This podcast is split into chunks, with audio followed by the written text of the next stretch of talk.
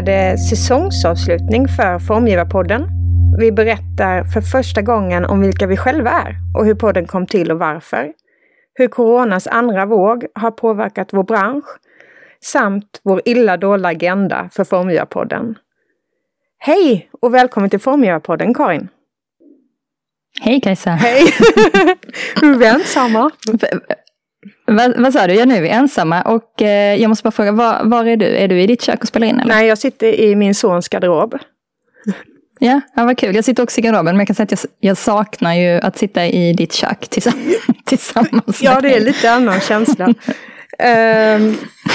nej, men jag tänkte väl börja med sådär, vi ska ju gå igenom lite idag. Uh, men uh, att du får berätta om vem du är, Karin. Mm. Kul! Eh, jag är textilformgivare. Jag är utbildad på Konstakademin i Köpenhamn. Eh, och eh, har framförallt synts i designsamarbetet Butler Lindgård tillsammans med min kära vän och kollega Hanna Butler. Och man kan väl säga att vårt, vårt stoltaste var en soloutställning som vi gjorde på Vannås konsthall 2019. Ja, det var fint. Mm. Ja, det var fint faktiskt, det var kul. Och nu så är det lite annorlunda. Man kan säga att liksom, ja, olika saker hände så att vi var tvungna att sätta Butter Lingård på paus en, en, stund. Och jag jobbar eh, sedan ett halvår tillbaka istället eh, med nästan fast lön kan man säga. Det är ett konsultuppdrag. Ja. Eh, med, med eh, liksom ett mångårigt kontrakt som är att jag och en annan då kär kompis och kollega har fått starta upp en designstudio åt en utomstående utländsk producent. Ja, det låter ju Så de helt fantastiskt. Liksom, eh, ja, det är jättekul. Det är, men det, och det är helt väsensskilt från hur jag har jobbat tidigare ju eftersom detta ja, på, på är sätt? att man jobbar liksom mot en producent. Jo men det är ju att, man, att jag i så mycket jobbar mot en producent och liksom mot olika typer av kunder. Mm. Och att det, plötsligt så finns det inga begränsningar i nästan inga begränsningar i vad jag kan göra. Utan de har liksom alla, alla faciliteter. De kan väva och tufta och trycka och färga in. Alltså de kan göra allt. Allt det som man själv, liksom, när man har en egen produktion så är det ju alltid svårt. Eller när man ska jobba med en utomstående producent så är det också svårt. Ja. För att Ofta kan de inte allting, men det, de här, det här lilla företaget kan i stort sett allt. Och det är jättekul, för det ger mig liksom helt nya verktyg som eh, textilformgivare. Jag tänker också en ren utveckling, alltså att få, får ni lära er den tekniken eller få tillgång till de teknikerna mm. utan att det kanske blir en kostnad för er. För det är ju problematiska när man gör egna projekt ju. Att man måste hela tiden budgetera. Mm. Ja men precis. Ja, och sen så är det ju så att vi kan ju såklart inte göra exakt våra egna grejer, så det är ju en annan grej. Alltså om jag, om jag har en idé som, eh, som inte de tror på så kanske inte de kommer att vilja göra den. Det är ju en annan, en annan femma liksom. men än så länge väljer jag att fokusera på, på det positiva. ja men sådär är det ju också eh, egentligen, tänker jag, när man sitter själv. Att så, ibland tror det, man ju ja, inte på det man gör heller. Nej, och ibland så är det ju också det där med att man liksom, ja men så är det ju i samarbeten liksom, ja. eh, såklart. Men det är superroligt och jag är så glad att jag får chansen att göra det med eh, Matilda också som, som eh, jag liksom eh, jobbar bra ihop med att vi, att vi fick starta det tillsammans. Det ja, det är fint faktiskt. Jag är jätteglad för båda era skull. Det är välförtjänt. Ah, tack. Nej men verkligen, det tycker jag. ja, det, det känns eh, lyxigt faktiskt. Ja, det är som en dröm. Ja. Ja. Eh, eh, eh, men vad jobbar du med just nu? Det är ju, det, är ju det du sa. Eh, ja men precis, ja men det är ju det att jag jobbar um, för ett annat företag i den här nystartade designstudion. Ja. Och då är det ju framförallt inredningstextil. Mm. Uh, som vi gör på olika sätt, mycket, liksom, mycket olika sängkläder och så som ja, som gillar textil tycker är väldigt kul. För det är mycket, mycket, stora ytor som man kan jobba med. Och då är det ju, kollar vi ju två år framåt. Så vi jobbar ju faktiskt mot 2022. Eh, Oj. Kan man säga, just nu. Så vi är inne i en kreativ process där vi tittar på 2022. Eh, så det är vad jag gör exakt just nu. Ja, det låter, alltså det låter skitroligt Karin, det ni gör. Mm. Ja, men det är kul. Det är jättekul, verkligen. Men du Kajsa, då vill jag höra lite om dig. Vad är, din, eh, vad är det egentligen du gör Kajsa? alltså jag vet ju det. Ja, men... precis. eh, nej, men jag bedriver ju eh, en researchbaserad studio kan man säga. Eh, som har ett starkt intresse för material och hållbarhet och framförallt det tvärdisciplinära samarbetet. Och där försöker jag ju liksom ständigt eh, hitta nya sätt och vägar att ta plats och verka inom design. Och det kan man säga är min liksom röda tråd och om man ska ge exempel på vad det egentligen betyder då. så har jag ju samarbetat med forskare på Lunds universitet med att ta fram en plastutställning. Eh, jag samarbetar med Stora Enso för att ta fram ett nytt material av deras restmaterial av bioflygaska. Och jag har utvecklat platsspecifika verk till Danmarks Design Museum och Chart Art. Eh, och även utvecklat platsspecifika möbler tillsammans med möbelproducenten Svedese på uppdrag av Jenny Norberg för då nyöppningen av Hallands eh, konstmuseum. Så det är liksom... Ja, fan vad jag längtar efter att åka dit alltså, och se ja. där. och Jennys och alltså, massa andra formgivare. Och Jennys och alla eh, Hilda alltså, Hellström med har gjort ingjutningar i golvet. Det är fantastiskt. Eh. Alltså det ser så fint ut när man ser det på bild. Så det är väl lite det jag, eller den inriktningen jag har kan man säga. Mm. Och i egen då. Väldigt. Ja, precis.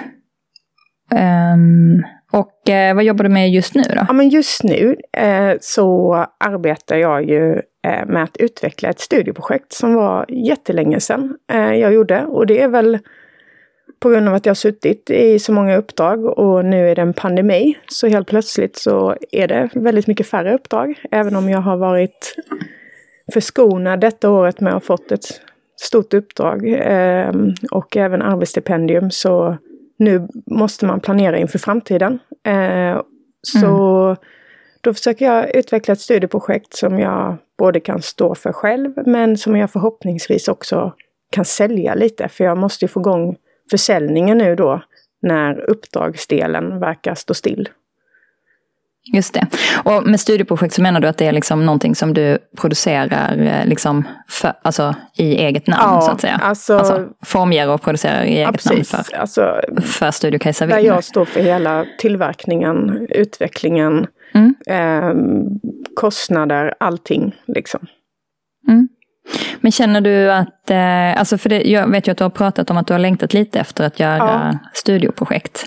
Eh, känner du att du kan vila i det nu eller känner du att det är jobbigt alltså, på grund av coronan där? Ja men alltså nu har jag kommit till, med tanke på, alltså jag tycker man faktiskt måste sätta saker i proportion. I början var jag bara väldigt orolig hela tiden. Och det har tagit lite på mm. psyket liksom. Men jag har ju haft egentligen ett jävligt bra år. Trots corona. Och då mm. kan jag inte liksom gå runt och gnälla för att inte jag vet vad som händer nästa år. Utan då får man ju liksom eh, ta tillfället i akt när man ändå har velat göra ett studieprojekt i några år, att faktiskt ta tid till det och känna sig lyckligt lottad mm. att jag har ekonomin för att göra det. Eh, så jag har liksom vänt lite på steken och slutat eh, gnälla kan man säga. Mm. Eller tycka synd om mig själv. Ja, Ja men det är ju, det handlar ju jättemycket om det. Att, eh, alltså för det där med att göra studieprojekt, det är ju superhärligt när man kommer in i det. Men ofta så är det ju så att man har tid till det när det inte finns ja. så mycket andra Precis. jobb. alltså, mm.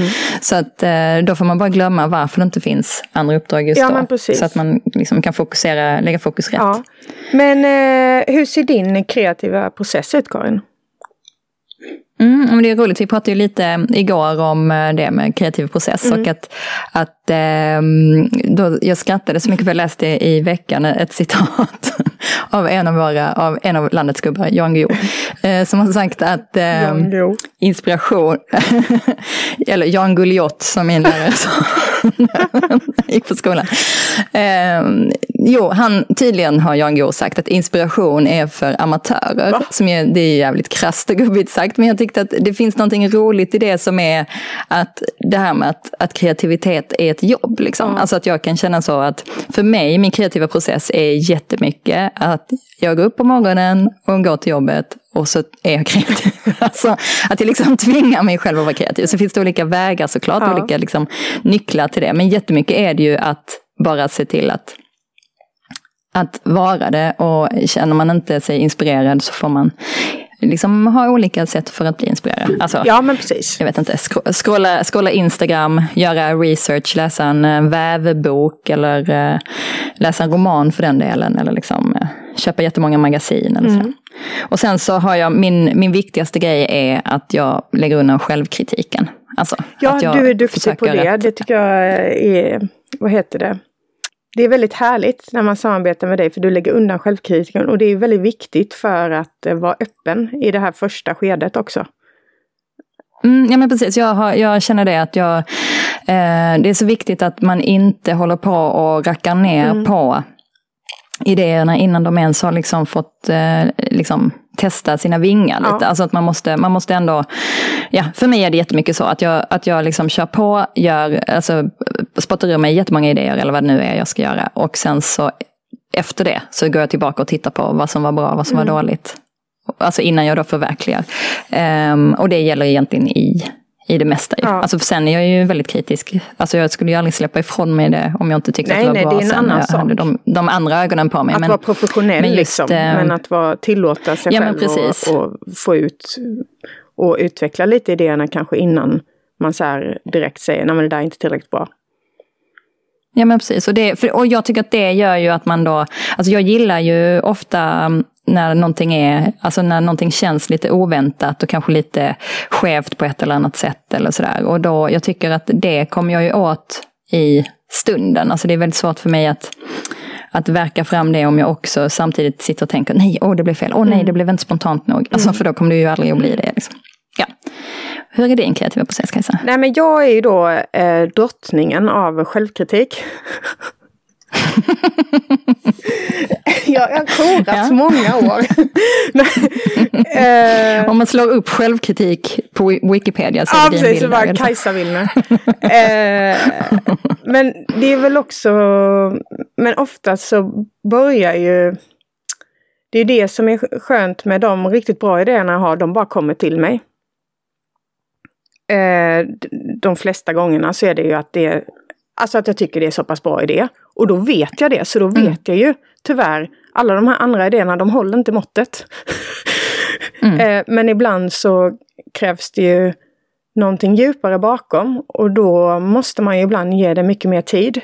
Men ofta så får jag allt samtidigt så eh, men eh, annars så kan man säga den ingrediensen som alltid finns med oavsett om jag fick en idé sådär direkt så och ser allting framför mig i en setting och allting, så är det ju att jag researchar jättemycket. För att jag, har så här, jag går in mm. oftast mm. i sånt som inte jag kan alls, men som jag är fascinerad över och läser på om eh, fysik, liksom så här, om ljuset eller om sådana här självklara saker, typ. Eh, mm. Som jag tycker är spännande att lyfta. Att liksom vi egentligen inte ser och att det bara är olika liksom ja, skitsamma. Men sånt fascinerar mig och ibland kan jag ju försvinna. Där har jag ju en helt annan så här öppna upp för allt lite för mycket. så mina researchperioder är oftast ganska så breda och sen så ganska djupa. Um, Just det. Uh, och ibland så kommer det ur riktigt bra saker ur det och ibland så kommer det ut lite tafatta saker ur det. Mm.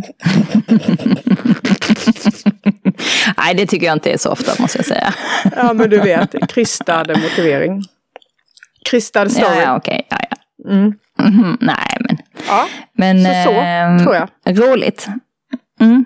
Mycket tanke. Ja, mycket tanke och, och nyfikenhet. Ja, och sen så är det såklart beroende på vilket projekt. Vissa som plastprojekt var ju tvungen att researcha jättemycket för att det skulle finnas ett djup ja. och en grund att stå på.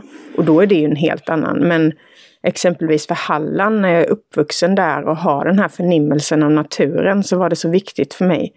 Eh, också för att man har ett litet miljöengagemang liksom. Att lyfta den vackra naturen som är så karg i det halländska mm. landskapet och med de här liksom milslånga sandstränderna och där jag liksom både som barn har liksom känt den här varma sanden och sen sticker du ner fötterna och så blir det kallt. Alltså jag har ju så många mönstret i sanden när det kommer bäckar och så blir det liksom ja. marmorerat. Och, alltså jag har alla de här texturerna från naturen och det är väl också så här Vilsärad, där jag är uppvuxen, är alltid liksom någon form av så återkommande inspiration. Mm. Roligt. Finns det någon annan formgivare som är därifrån? Alltså, som, jag tänker sådär om man kan... eh, För jag brukar tänka på det med så här, de, de ge, alltså, geografiska Ja. platserna där man dels befinner sig, att man är liksom i ett sammanhang som man inte kanske ser själv, men eftervärlden kan se det. Alltså så som... eh, vad ska man säga? Alltså så som eh, eh, det har varit i, i perioder liksom, eh, kanske i Provence eller i, eh, i Katalonien. Eller, alltså sådär, att, att människor, många konstnärer eller många, många liksom tänkare har varit på samma plats under samma tid. Jo, men det var Och ju... liksom då i efterhand ses som en era. Halmstadgruppen var det ju. Och då pratade man ju om ljuset och så. För att det är ett speciellt ljus Mm. vid havet såklart. Och, när, och när var det? Det var ju, Vet inte. Elsa Grave var ju med där också på ett hörn. så lju, ljuset har inte alls... Eh, Jo.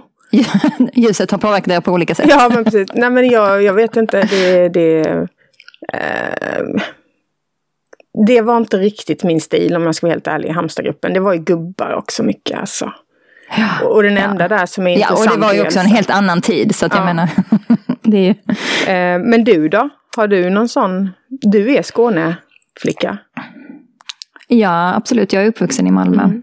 Ehm, och eh, nej, det kan jag inte säga att jag har någon sån. Ja, men däremot så känner jag mig väldigt, eh, liksom, jag tycker att det känns som att det händer saker i min samtid Ja. som jag känner mig besläktad med. Alltså andra formgivare eller liksom andra. Alltså att det, att det finns så, liksom, eh, någon, någon typ av riktning som eftervärlden får, eh, får eh, bestämma om de, om de ser några likheter eller ej. Men, men jag kan nog tycka att, det, att, det, att jag, jag känner av det, liksom. samtiden, som, det, liksom, den kontexten som jag arbetar i nu. Mm. Ehm, ja, på olika sätt. Eh, Det gör du också? eller? Ja, men det gör jag och jag tycker att folk försöker liksom hitta nya vägar i ganska mång- inom ganska många kulturella områden. Eh, Men oftast är det ju bara att man ser det som du sa Karin efteråt. Och även den här kollegan Mm. jag pratade med, att det är svårt att veta om, om man är med i en rörelse eller inte. Mm. Men man kan känna av det liksom. Alltså man kan känna det lite som en, lite på samma sätt som man kan känna när ett projekt liksom, alltså när man har hittat, hittat riktningen i ett projekt. Tycker jag man kan känna också när man märker att, att det liksom bubblar i om, omvärlden. På, alltså jag menar liksom i ens community så. Men det är svårt att säga vad eller liksom, alltså Ja, men det, om det verkligen är det, sant. Alltså, det, det kan ju vara så här, alltså om vi också ska prata lite liksom om corona som är högst relevant nu när den andra vågen är här. Nej men att det är lite speciella Nej, tider.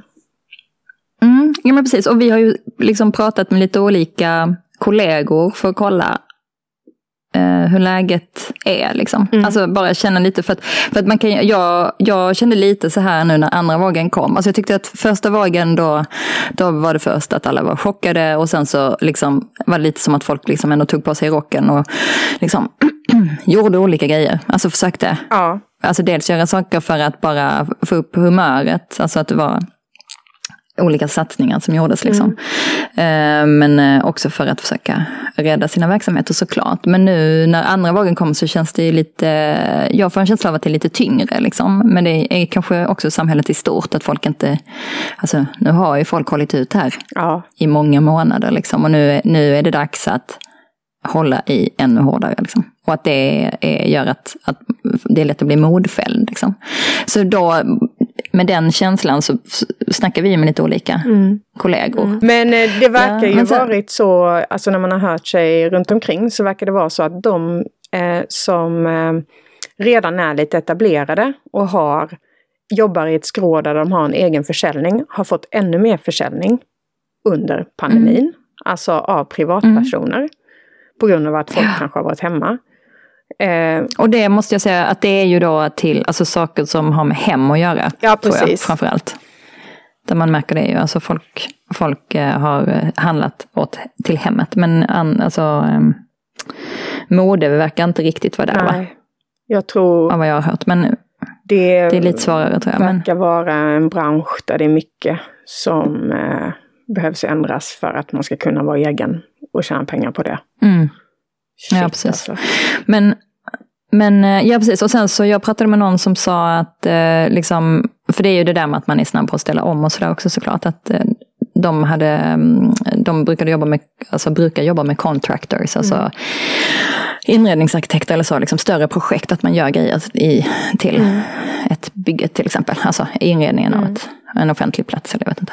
Eh, men att de jobben i stort sett helt bara har försvunnit. Alltså att det känns som att den typen av satsningar är det inte så, så gott om just nu. Men däremot då som sagt privat, privatpersoner, alltså de sådana objekt som liksom folk är benägna att köpa hem. Eller ja. liksom, alltså så, webbutiker och så verkar också faktiskt eh, liksom, köpa in mer. Eller de upplevde det i alla fall, att, att det hade ökat. Mm. Men eh, jag vet inte, vad, vad ska man tro? Liksom, det är också så att alla, alla mässor och liksom allt det där som brukar vara mm. liksom, kittet i design-community när man tänker eh, liksom mer globalt. Att allting liksom ställs in hela tiden och skjuts upp och, mm. och sådär. Liksom hur, eh, det verkar i och för sig som att folk, alltså det verkar formges saker och kanske att det också kommer att lanseras nya saker ändå. Men, mm. men eh, jag undrar hur liksom själva branschen påverkas. Alltså om man kommer inse att man inte behöver mässor eller om det är så att man liksom, eh, jag vet inte. Nej, det där tycker jag är lite... För eh, som enskild då i alla fall, om man går till det. Om du inte har etablerade kanaler att sälja i, om du inte har mm. etablerat dig ur en eh, cred-position, så mm. har du ju supersvårt att skapa eh, något eget och nå ut med det. Mm. Eh, och därav har ju mässorna kunnat liksom dra in pengar på alla oss som vill ställa ut och så som enskilda. Och mm. också varit, men också initiativ som utställningar där vissa enskilda formgivare får ta fram verk till det utställningen och så. Varit väldigt viktiga för att nå ja. ett publicitetssammanhang för att någon ska hitta till dig för att kunna eventuellt ge dig ett uppdrag eller eh, eh, köpa dina produkter. Och den grejen eh, tänker jag kommer slå väldigt hårt på många unga formgivare. Även på mig själv liksom. Att det är svårt att eh, hitta en plattform nu för det här nya projektet jag kommer lansera. Jag vet inte när. Men... Mm. Ja men precis, det är ju jättesvårt också det där med att eh, liksom, så är det ju i alla branscher men också i formgivarbranschen att det handlar jättemycket om liksom, personliga kontakter. Ja. Alltså om man, eh, alltså att få uppdrag, det är ju väldigt sällan som man liksom får höra om ett uppdrag och sen kan söka det uppdraget. Ja, jag har aldrig liksom ske på andra. Det. Nej men precis, det brukar ju ske på andra sätt. De liksom. Och om man då, om man då inte Nej, men det är ju det, man fattar ingenting. Men då om man inte har möjlighet att, att liksom synas eller, eller eh, liksom chitchatta med, med eh, liksom, de som är potentiella uppdragsgivare. Mm. Så blir det ju så att alltså jag tänker att eh, nästa år och näst, nästa år ja. kanske kommer att, eh, att det kommer att synas för eh, formgivarna. Alltså för hela communityt. Alltså så att vad, liksom, vad som är effekterna av det här. Absolut. Men vi har ju också eh, hört om liksom, kollegor som ju har börjat titta sig om efter andra möjligheter att tjäna pengar. Kanske passat på att vidareutbilda sig och sådär. Så att det är, är inte, det så? Ja, det är ju i alla fall det jag har hört snackas om. Mm. Liksom. Men jag vet inte om det är någonting som man tänker att man då ska göra alltid. Eller om det är någonting att man liksom tar tar den möjligheten nu för att man känner att, att den luckan liksom mm. uppstod. Jag vet inte om det är så att, ja, att de tänker att de ska läm lämna branschen helt. Men... Bara utifrån vår egna bransch. Men jag vet, vi har ju eh, liksom eh, folk som vi känner i andra branscher som behöver utbilda om sig. Mm. Exempelvis om du är pilot. Ja, just det. Ja, men så är det ju verkligen. Det finns många som... Jag vet inte hur många sådana här klockrena, tydliga, där det liksom, det går, alltså det går inte. All service. Mm. Eh, ja, mm. det, det är lite tufft och därför tänker jag att eh, alla som behöver utbilda om sig i den här situationen, det känns ju jobbigt. Alltså. Mm. Det är ju både pengar ja, och eh, energi. Men det är ju bara bra mm. också att man tar tjuren vid hornen och inte sticker ner eh, huvudet i sanden liksom. Det är väldigt, eh, vad heter det, driftigt att göra det. Det är väldigt, ja precis, det är företagsamt ja. att tänka att man, att man byter bransch och förhoppningsvis så, så blir det väl bra i så fall. Liksom. Mm. Men eh, ja, vi pratar om något annat ja, nu. Ja, Tråkigt gud, jag fick också lite... man blir lite deppig. Lätt ångest. Men också... Egentligen så tänkte jag att jag ville säga så här att, att många i designbranschen vittnar också om att det faktiskt liksom kanske, alltså vissa som har försäljning, att försäljningen faktiskt till och med har ja, upp. Alltså För att vissa människor, har det varit ett gyllene år. faktiskt är, Ja, och att, och att människor kanske är benägna också, att, alltså att, de, att det blir så tydligt att många kämpar och att man då kanske är benägen att, att vända sig till eh, sin lokala hantverkare eller sin, sin småskaliga formgivare eller så. Eh, när man ska köpa någonting, att man liksom ser till att satsa mm. på de grejerna istället. Så eh, vi får hoppas på att, att det är liksom en förändring som håller i sig. Ja, efter detta kanske. kanske att man det liksom, som är rörelsen. Att, att man eh, upptäcker mm. det eh, nationella och lokala. Liksom. Ja, och att man, att man liksom tänker på att, eh, att liksom gynna, om man, om man har möjlighet att gynna dem mm. som, som eh, jobbar liksom småskaligt och, och hållbart och sådär. Mm. Att det liksom, ja, det, de kan behöva lite stöd. De får ju inte stöd från, eh, de får inga sådana företagsstöd och sånt. Nej, ska man veta. nej, gud nej. Eh, men vi måste också prata om att det här är ju säsongsavslutningen. För ja. Formgivarpodden Sist. som har varit en satsning ja. från dig och mig med, vad kan man säga, en liten illa dold agenda. ja men det kan man väl kalla det. vi bara så, vi har också en dold agenda. Ja. Fast vi har ju pratat om den i varje. Ja, precis. Vi har en agenda. Men vad är den då? För de, för de som inte har eh, ja. hängt med. Vad är vår illa dolda agenda? Nej men det är väl det vi pratat om även i detta avsnittet. Det är väl att vi vill att eh, lyfta liksom eh, lokala formgivare. Eh, och att eh, de ska synas eh, nationellt. Men också det här med att liksom synen på svensk formgivning behöver förändras. För att branschen liksom har länge haft det tufft och framförallt eh, de enskilda formgivarna i den. Och därför har liksom en utveckling skett kring formgivarrollen och att det finns jättemånga som jobbar med form på så himla eh, många olika sätt. Och att eh, det, det känns inte som den eh, perceptionen finns med i liksom politiken eller Mm, ja, men det handlar jättemycket om det, att vi vill eh, liksom vara med och äga samtalet om formgivarrollen. Liksom, mm. Öppna upp, visa på att eh, formgivarrollen är eh, liksom, lika mycket att man eh, liksom, skapar en produkt som att man kanske formar ett system eller synliggör ett problem eller hjälper till att kommunicera någonting eller mm. vad det nu är. Alltså, att, det har vi också visat med de eh, formgivare som vi har haft. Mm. Den här första säsongen har ju haft väldigt olika infallsvinkel till formgivarrollen. Ja. Och, och de flesta, alltså gemensamt för dem och mm. vad som kanske är gemensamt för de flesta formgivare det är ju att de, de har haft också en illa dold agenda. Alltså de ja. har haft någonting som, som de eh, har sett som de vill förändra på ett eller annat sätt och sen så har de ju gjort det på väldigt olika sätt. Alltså. Precis. Och lyft eh, olika, haft olika infallsvinkel. Man kan säga liksom hittat lösningar på att lyfta eller eh, faktiskt eh, förändra eller skapa lösningar för små och stora problem.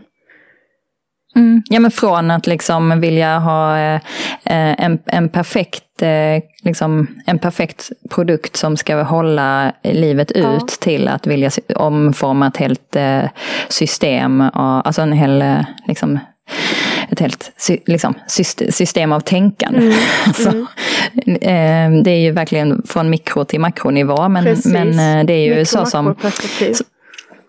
Ja, men det kan man ju säga som Alice Rawthorne. Ja säger att uh, design is an agent of change. Ja. Alltså att det, att det är ju det som, som ju på många sätt är den gemensamma nämnaren för formgivare mm. är ju att man, att man liksom, på nät, alltså nästan som ett sånt yogi-ordspråk, att man är, man är den förändringen man vill se i samhället. Eller att ja. man, liksom, man, ser till, man ser problem, och sen, eller, man, men man vill någonstans och sen så försöker man på olika sätt hitta vägar mm. för att skapa den förändringen. Liksom. Ja. Eh, och att det är någonting som vi gärna vill, vill eh, vi, vis, visa. Alltså vi vill att, att det ska synas hur, hur många olika sätt det finns att, att jobba med detta. Ja, och, och, och i förlängning så vill man ju att det faktiskt också kanske ska eh, skrivas ut tjänster anpassas efter den kompetensen som finns. I liksom, eh, och att det här Formgivarpodden hoppas vi ska vara en liksom eh, del i en sån förändring. Liksom. Eh, sen måste det till mm. jättemånga initiativ för att det ska nå ut sådär. Eh, och, och, men liksom ett av de nya nationella målen för arkitektur, form och designområden är ju att det ska bidra till liksom ett eh, hållbart, jämlikt och mindre segregerat samhälle. Och bland annat ge kunskap mm. om arkitektur, form och design utvecklas och sprids. Men om ingen har kunskap om formgivarens roll idag så blir det ju väldigt platt. Liksom.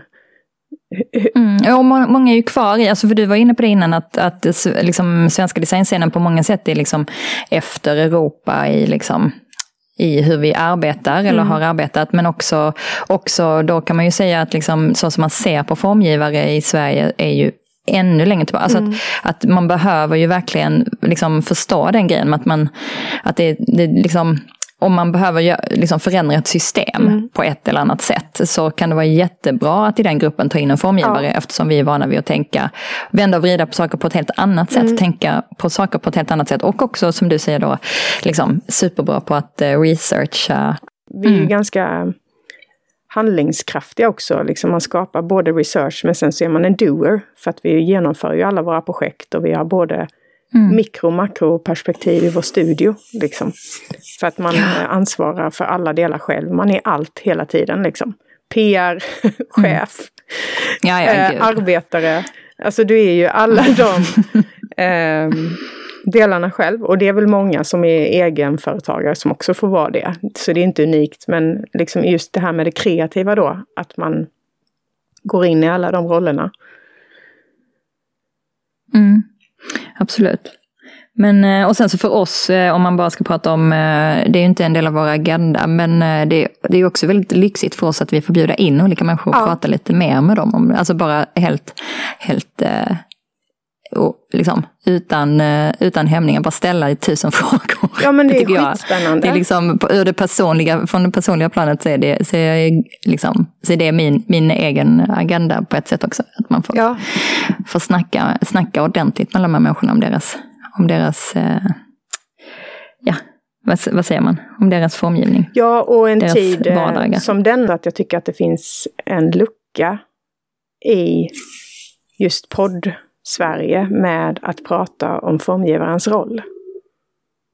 Mm, ja, just det. Och att låta formgivaren komma till ja. tals. Alltså det är, man pratar ju lite en del om liksom formgivning, alltså produkterna mm, eller så. Man liksom. pratar om produkterna, ja. Men, eh, men Kajsa, när hörs vi igen då? När blir nästa, hur, hur ser framtiden ut för formgivarpodden? Ja, men framtiden ser ju både ljus och mörk ut. Vi jobbar ju med att försöka finansiera nästa säsong helt enkelt. Ja, på och olika sätt. om vi lyckas så hörs vi ju i vår. vår I början enkelt, på året kan man säga. Mm. Eh. Ungefär samtidigt som vaccinet kommer det är ungefär lika osäkert med vaccinet också. Ja, man kan säga det. Man kan säga det. Eh, och vi hoppas ju på att eh, det här ska gå bra, men vi vet inte än. Och det är så det är Nej. med sådana här initiativ ju.